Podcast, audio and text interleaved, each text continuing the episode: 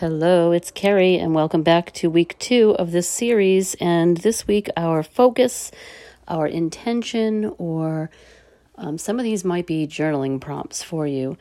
Uh, but this week is the word is play.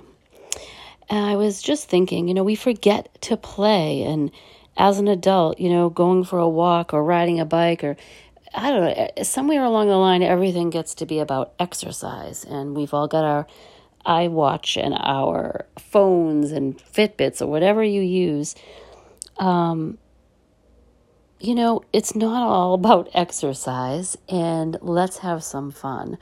Um, and look for the fun of it, find the fun. And beyond, you know, physical things, maybe it's just reading or painting or anything that you like to do, but letting go of, you know, I should do this and getting back into, hey, I can do this. I get to do this. Um, doing it for the fun. And sometimes, yes, we are just too tired mentally or fatigued to do something for fun. And you you've got a book there you want to read or you know something you want to watch on TV or online and we can't get out of our own way. But it can be exactly what we need to push through the brick wall of I have no energy.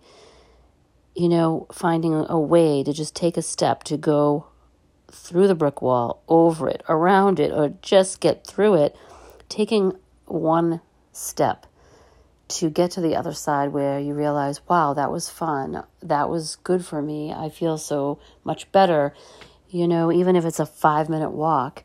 Um, so this week, at least once, to get out or stay in, whatever your choice is, wherever you find your fun this week, to do something that brings you joy. And let go of the points, let go of the calorie count, and just enjoy the activity by connecting with nature and just getting in touch with yourself. And that is it for this week. And I'm going to be back next week. Every Sunday, we'll be putting out a new intention for the week. And I'll see you next week.